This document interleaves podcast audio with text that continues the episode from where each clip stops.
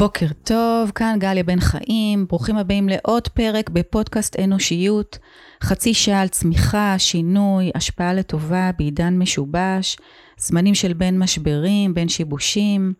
המטרה שלי לתת לכם מפגש עם עצמכם דרך השיחות הכנות שמתרחשות פה ביער, בנושאים מגוונים ורלוונטיים לעידן שבו השינוי הוא יומיומי וכולנו נאלצים ללמוד, להתפתח ולחזק את הקשר לפנימיות ולמרכיבי החוסן. היום אני מארחת את אירנה בן יקר, שהיא שותפה ומובילת פרקטיקת ESG בחברת דלויט, והתפקיד הרשמי שלה הוא CPO, שזה Chief Purpose Officer. ברוכה הבאה. שלום גליה. פגשתי אותך um, בכנס אימפקט, וואו, נדלקו לי כל הזרקורים במוח. אני רוצה להגיד למאזינים ולמאזינות שלנו, שהפרק הזה יכול להישמע כאילו הוא מתאים אה, רק לאנשים שעובדים או מנהלים, נמצאים בתוך ארגונים. לא כך, השיחה שתכף אנחנו נקיים היא נוגעת לכל אזרח במדינה, שאכפת לו ודואג מהעתיד לילדים שלנו. וחלק מהדברים שחשובים למציאות המשובשת הזאת זה אימון ברכישת ידע מדיסציפלינות מגוונות שקשורות לחיים שלנו. זה ממש מחויב במציאות אה, משובשת. יש פה בשורה, אנחנו רוצים אה, לעזור למי שמקשיבה ומקשיב להרחיב את התפיסות כצרכנים, עצמאים, שכירים, הורים, מחנכים, אנשים שהחיים פה על הכדור יקרים להם. אז אה, אני מקווה שתיקחו ערך מהשיחה המיוחדת הזאתי. אה, אז קודם כל, ספרי קצת על דילויט. מה זה דלויט? דלויט היא ארגון מאוד גדול, בינלאומי. למעשה דלויט היא פירמת הייעוץ הגדולה בעולם. היא מעסיקה 420 אלף עובדים ברחבי העולם. וואו. כן, ארגון ענק. פועלת בכל המדינות של הגלובוס, גם בישראל. וואו. אוקיי. ולמעשה זה ארגון שהתחיל מחברה לראיית חשבון, והפך להיות גוף ייעוץ גדול ומשמעותי, שקובע הרבה מהאג'נדות העסקיות. אוקיי. בואי נדבר על התפקיד שלך ועל המסע שלך לתפקיד. אז אני uh, התחלתי את דרכי בדלויט לפני 23 שנים, קצת יותר.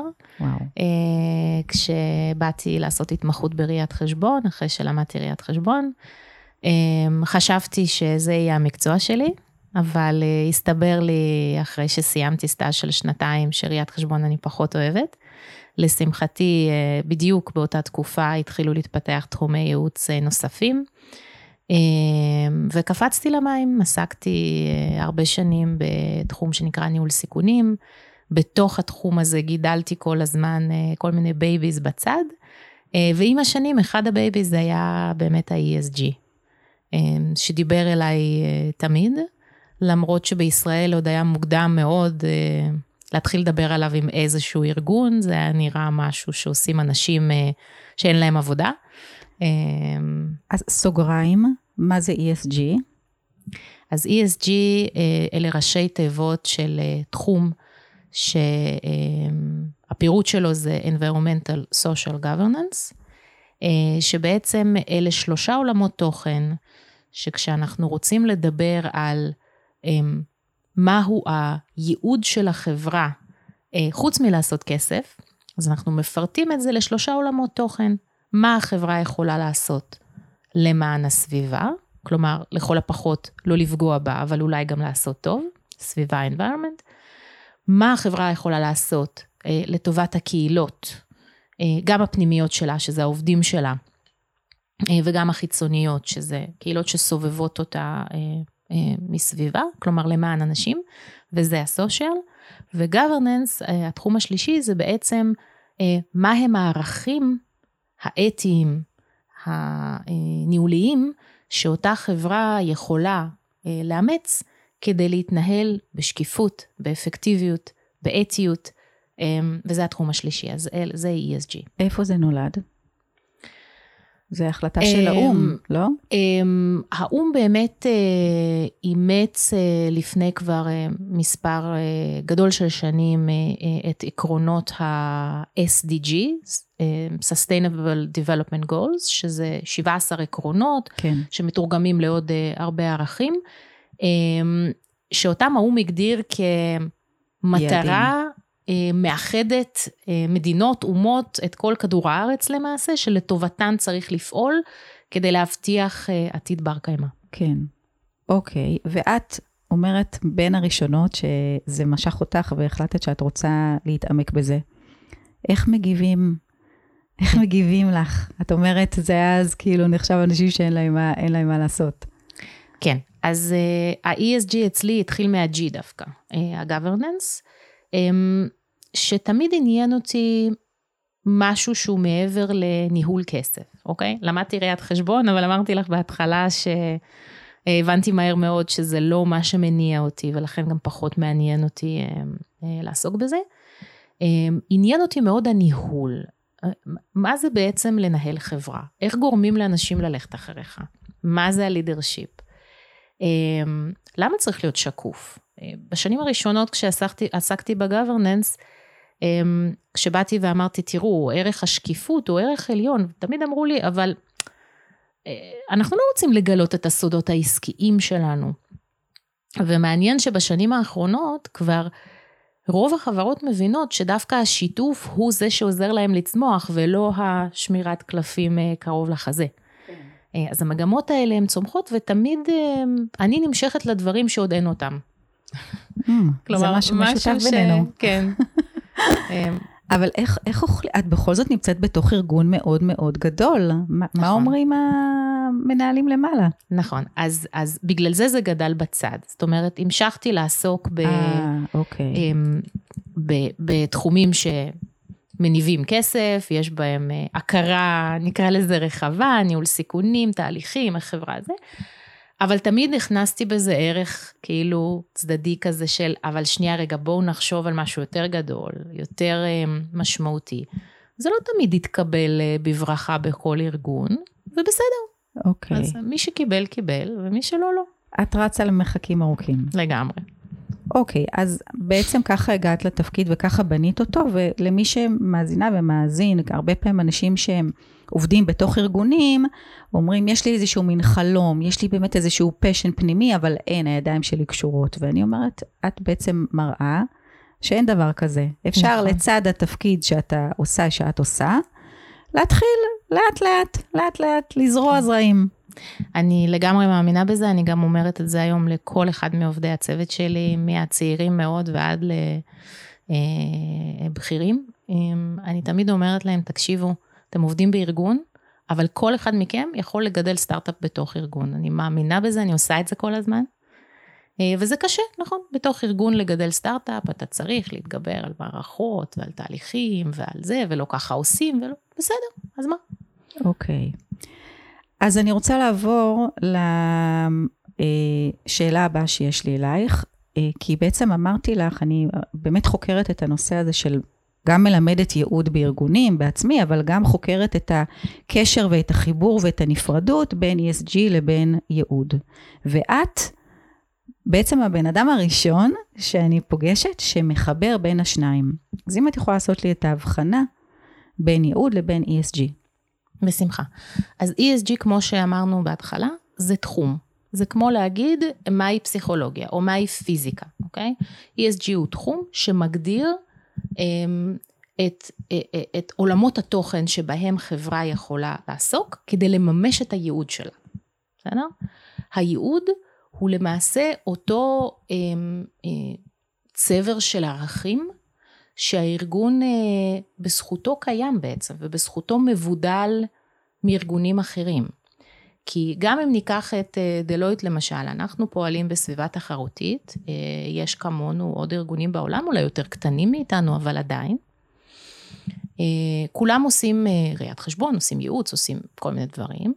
אז איך מבדילים, איך מבדלים בעצם בין, ה... בין הארגונים? כן. מבדלים בהם בסט של הערכים, או באיזשהו vision קצת יותר רחוק, קצת יותר term. אה, כשבדלויד זה, אה, הייעוד אה, הוגדר במשפט מאוד קצר ומאוד לא טריוויאלי ליישום, to make an impact that matters.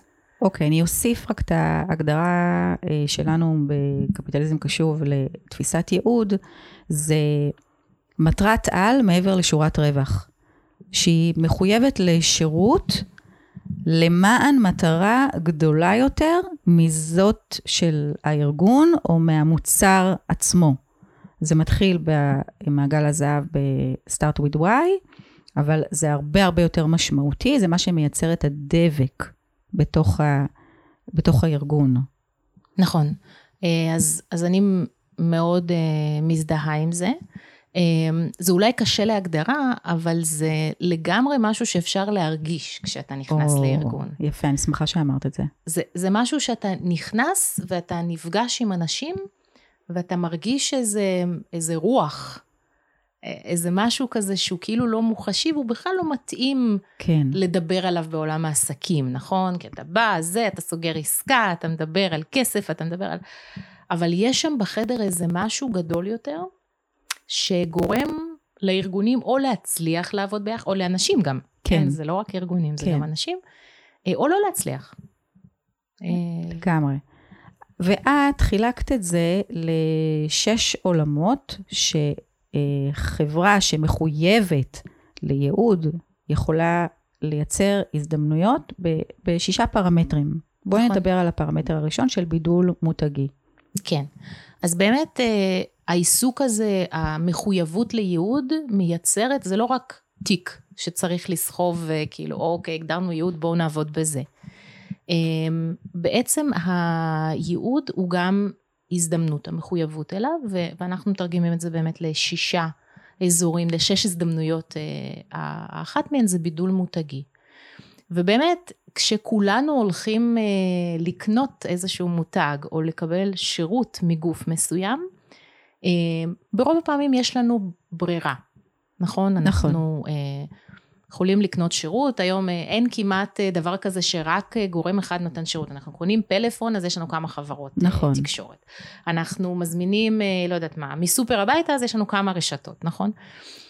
ועדיין רובנו, מתחייבים למותג אחד בדרך כלל ברוב הדברים, בסדר? או למספר מותגים, זאת אומרת, אנחנו נקנה בגדים מארבעה חמישה מקומות שאנחנו כן. מעדיפים, אנחנו נקנה אוכל ממקומות זה, אנחנו נרצה לקבל שירות מהאדם הזה ולא מהאדם הזה.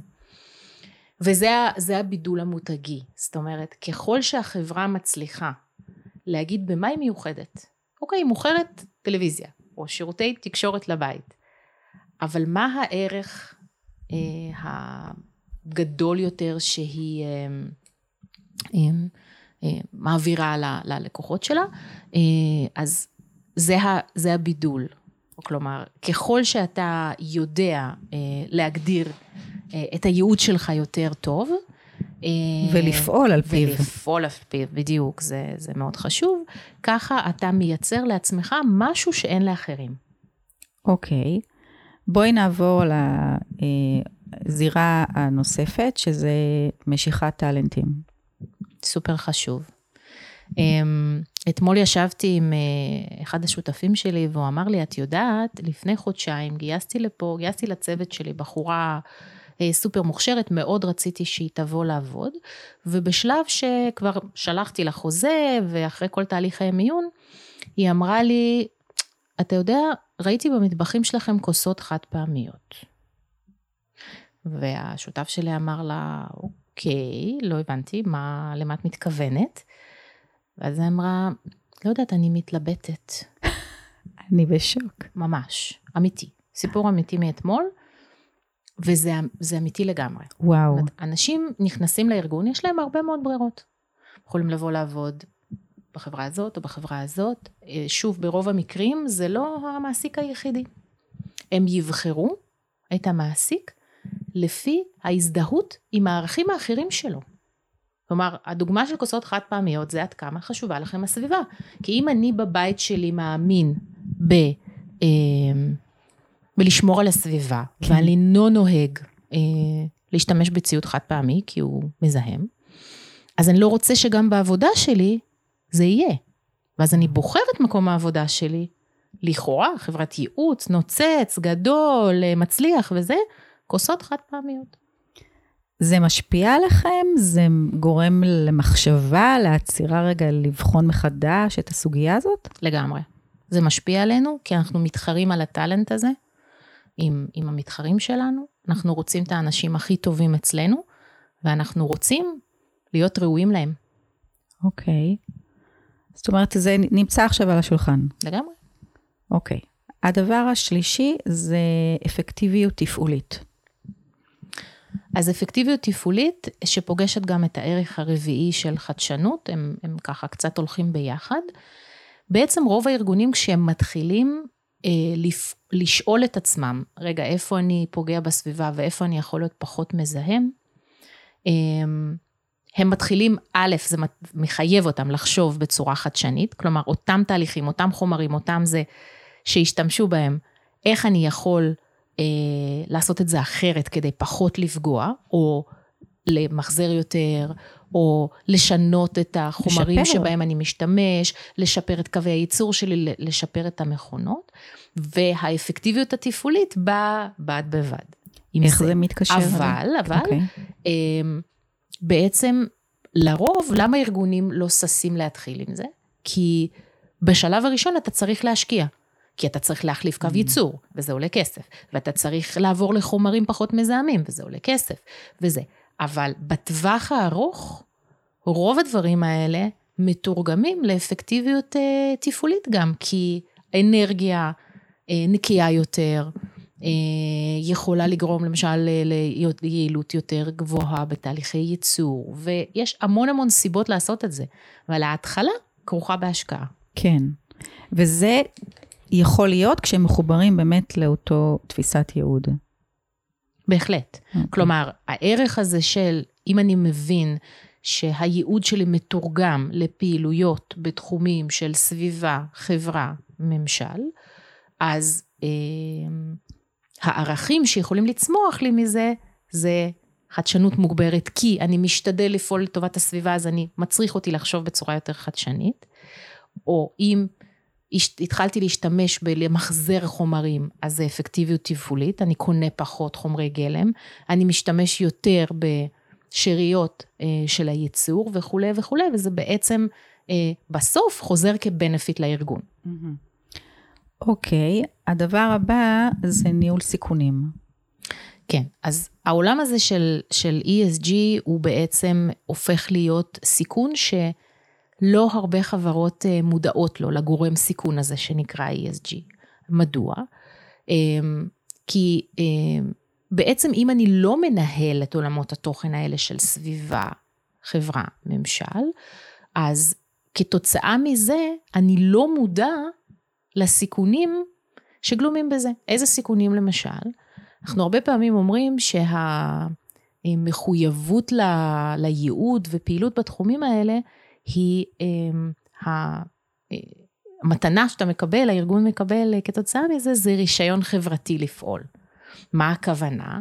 בעצם אני מקבל כאילו אמ, רישיון מהציבור להפעיל אה, את העסק שלי. זאת אומרת, אם אני ארגון שנחשב סופר רע, לא יודעת מה, תעשייה כימית, או כל מיני מפעלים כאלה וזה, אבל אני מצליח להעביר בצורה שקופה, שאני אה, מזהם פחות, ואני משתדל לצמצם, ואני כך וכך, ואני מדווח על זה בצופת, בצורה תקופתית ושקופה, ופתוח לביקורת, ומוכן שיבדקו אותי. אז לאט לאט אני צובר אמון, נדבר על כן. אמון בהמשך, ו, אה, ובעצם מקבל את רישיון החברתי שלי לפעול. בלי הרישיון חברתי לפעול. אפשר לחשוב על הרבה מאוד ארגונים, כמה קשה להם וכמה אה, התנגדות ציבורית הם מעוררים בעצם תפקודם. כן. ולחלקם, אני אספר לך בסוד, יש הרבה מאוד פעילות טובה. פשוט אף אחד לא יודע עליה. ואז מה שנתפס בעיני הציבור הרחב, ויש לזה משמעות, הציבור הרחב, גם אם זה לא בטח, לא לקוח ישיר. בטח. השפעה על רגולטורים ולובים, והרבה מאוד מעגלים שבסוף חוזרים לארגון ומפריעים לו לפעול. אז אמ, אם היו מבינים את זה ומנהלים את הסיכון הזה בצורה יותר אחראית, אז בעצם היו חוסכים לעצמם הרבה מאוד אה, אה, קשיים בדרך. מה שאת אומרת בהקשר לניהול סיכונים, זה שהעולם הזה זה כבר לא nice to have, זה must, לגמרי. ואתה, אם אתם לא עושים את זה, אתם מכניסים את עצמכם לסיכון לא מנוהל. לסיכון לא מנוהל, כי אין אופציה אחרת. בעצם אנחנו הולכים רק לכיוון הזה של להיות מקיימים ולהסתכל הוליסטי על כל מחזיקי העניין בתוך הביזנס. לגמרי. ה-ESG הוא בעצם אה, תורת הניהול החדשה.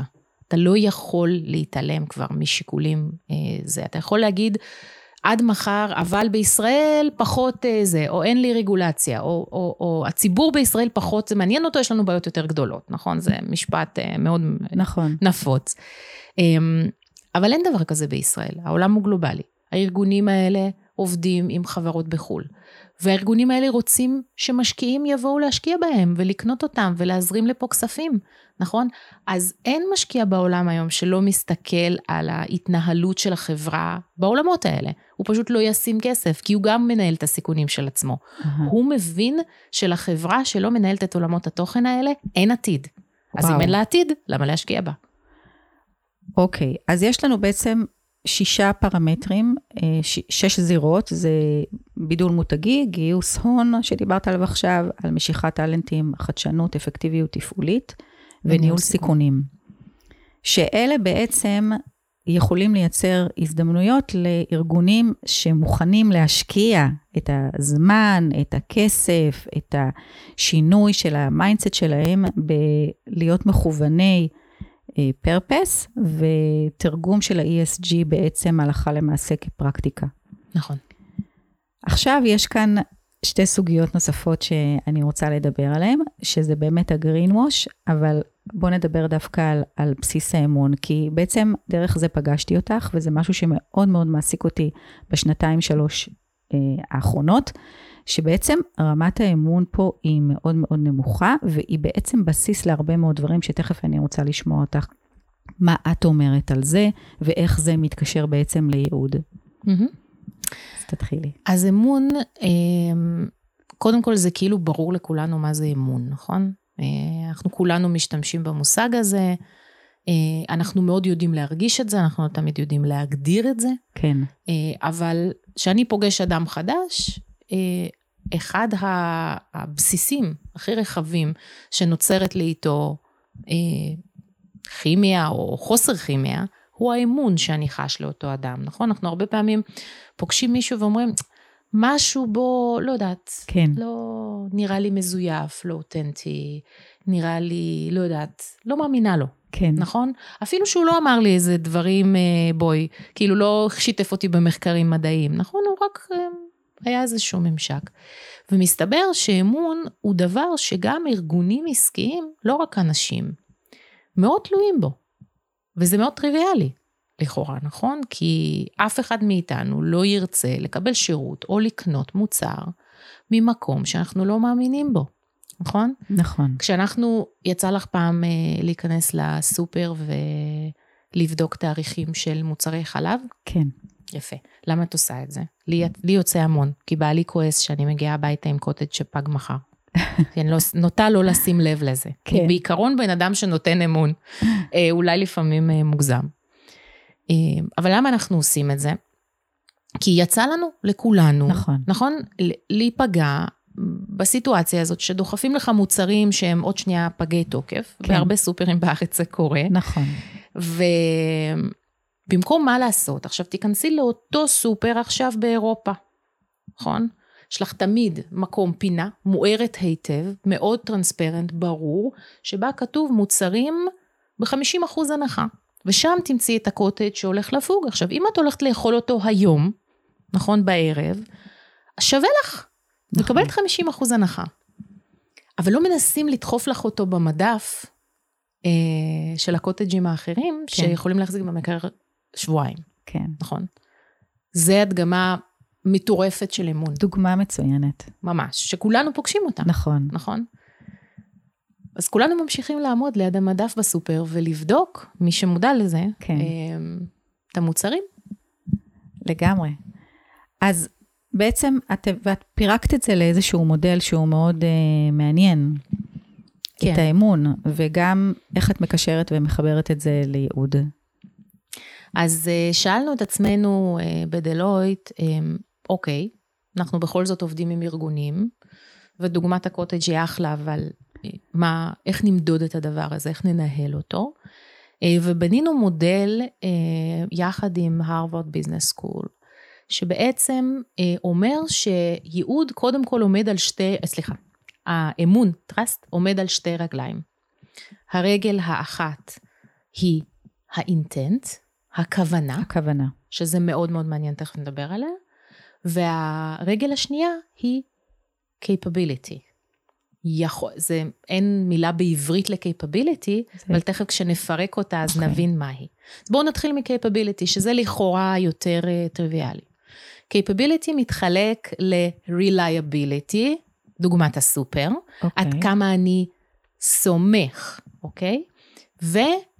ו-competence. competence זה יכולת בסיסית של ארגון עסקי לספק את הערך שהוא מבטיח. ממש ברמה המקצועית, ברמה התוכנית, ברמה ה... אמ, של, של יכולת מקצועית הכי בסיסית, אוקיי? אז reliability, ה, ה, ה, רמת הסמך שיש לי, שהארגון מייצר, כן. והיכולת המקצועית שלו, ביחד מרכיבים את העולם הזה של capability. בצד השני, אבל יש את intent, וזה מאוד מאוד מעניין.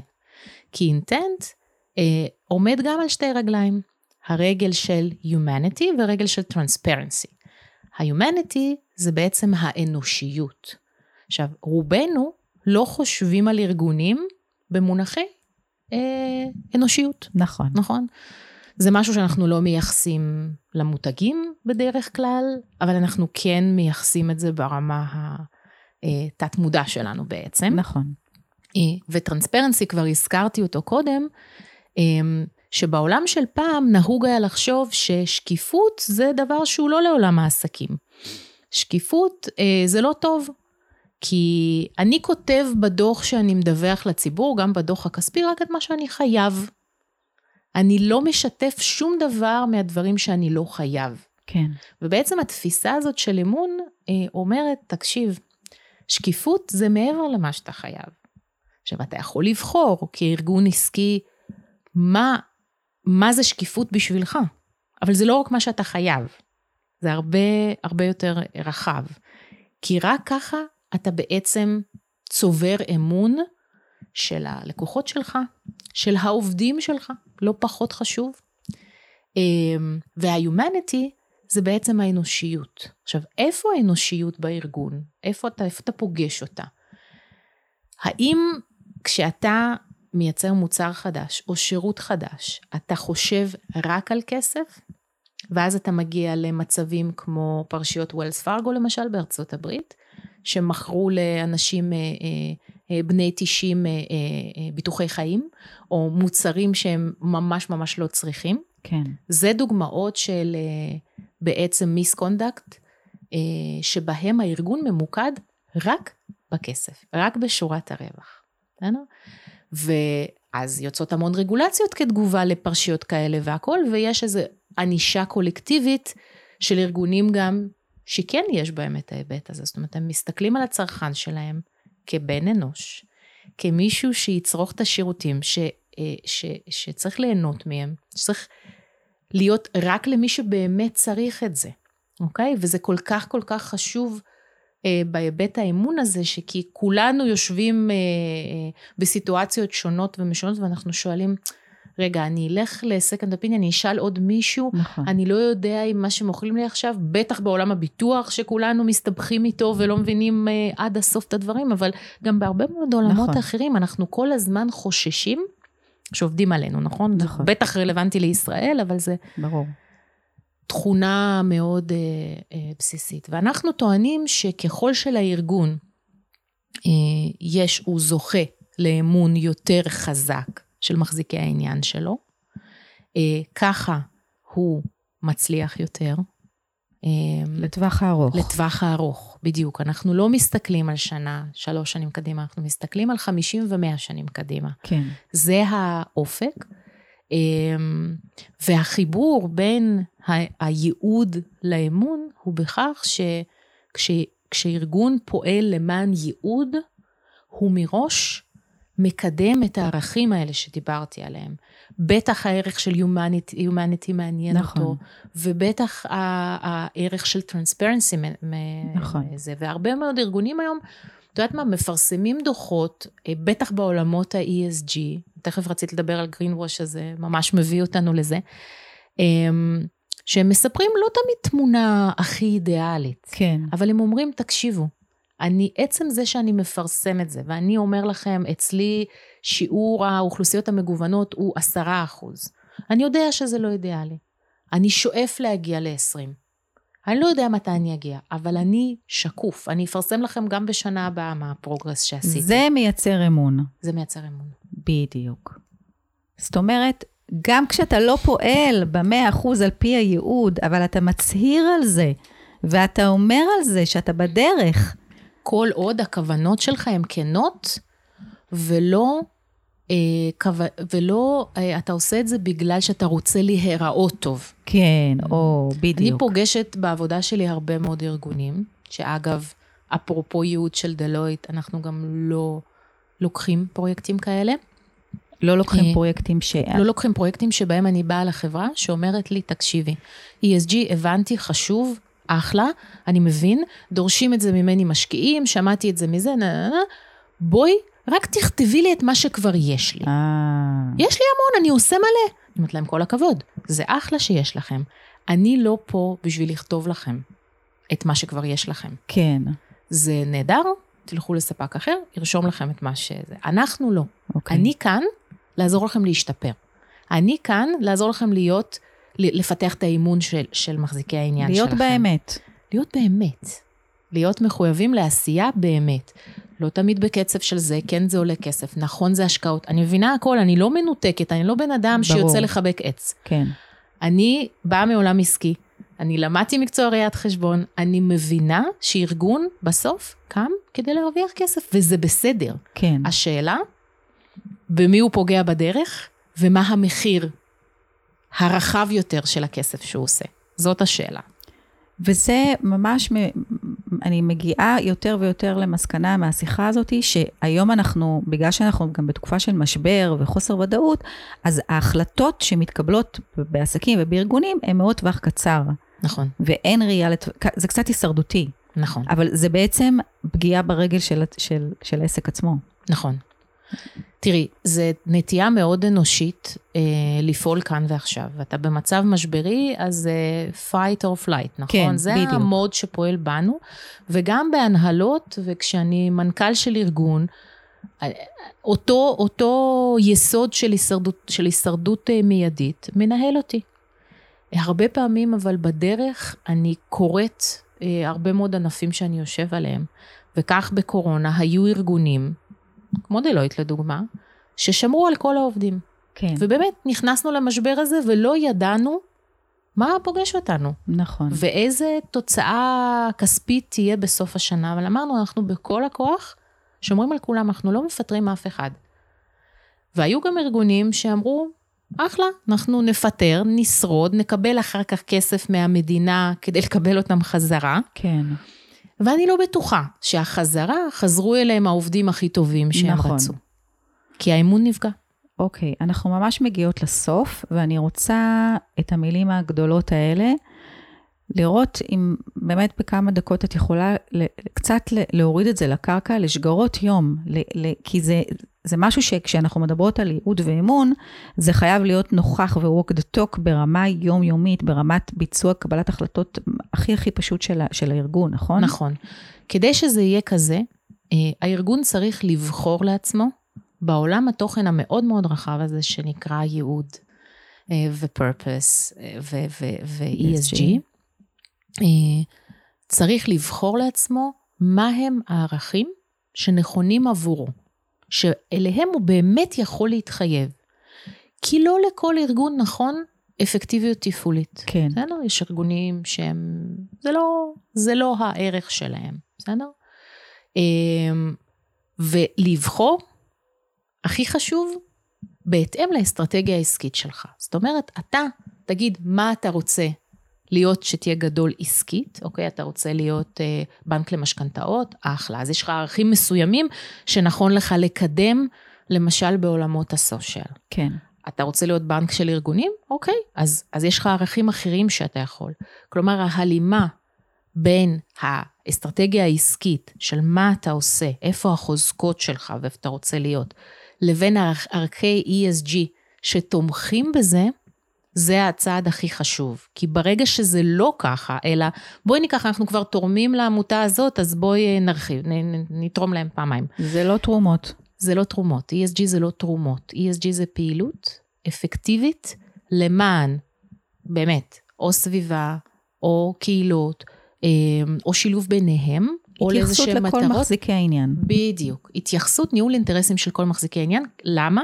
כי אתה צריך אותם לרישיון החברתי לפעול. אוקיי. Okay. כלומר, אם תפגע באמון של אותם מחזיקי עניין, אתה לא תצליח כארגון. אתה אולי תצליח בשנה הקרובה, אבל אם אתה מסוגל להתרומם מהקצר ולהסתכל קצת יותר uh, קדימה, ולרוב בעלי החברות חשוב מה יהיה עם החברה גם בעוד 50 שנה, ולא רק בשנה הקרובה. כן. אז uh, סופר חשוב להבין את זה. זאת אומרת, לדוגמה, עסק שנאמר אה, עושה את העשייה החברתית שלו כלפי חוץ אה, במסגרת מספר קהילות וארגונים, אבל העובדים שלו לא מתייחס בצורה מקיימת, שקופה, מבוססת אמון. השקר הזה צף. בדיוק. בסוף אותם עובדים הם גם לקוחות. בסוף המשפחות שלהם הם לקוחות של, ה, של הארגון.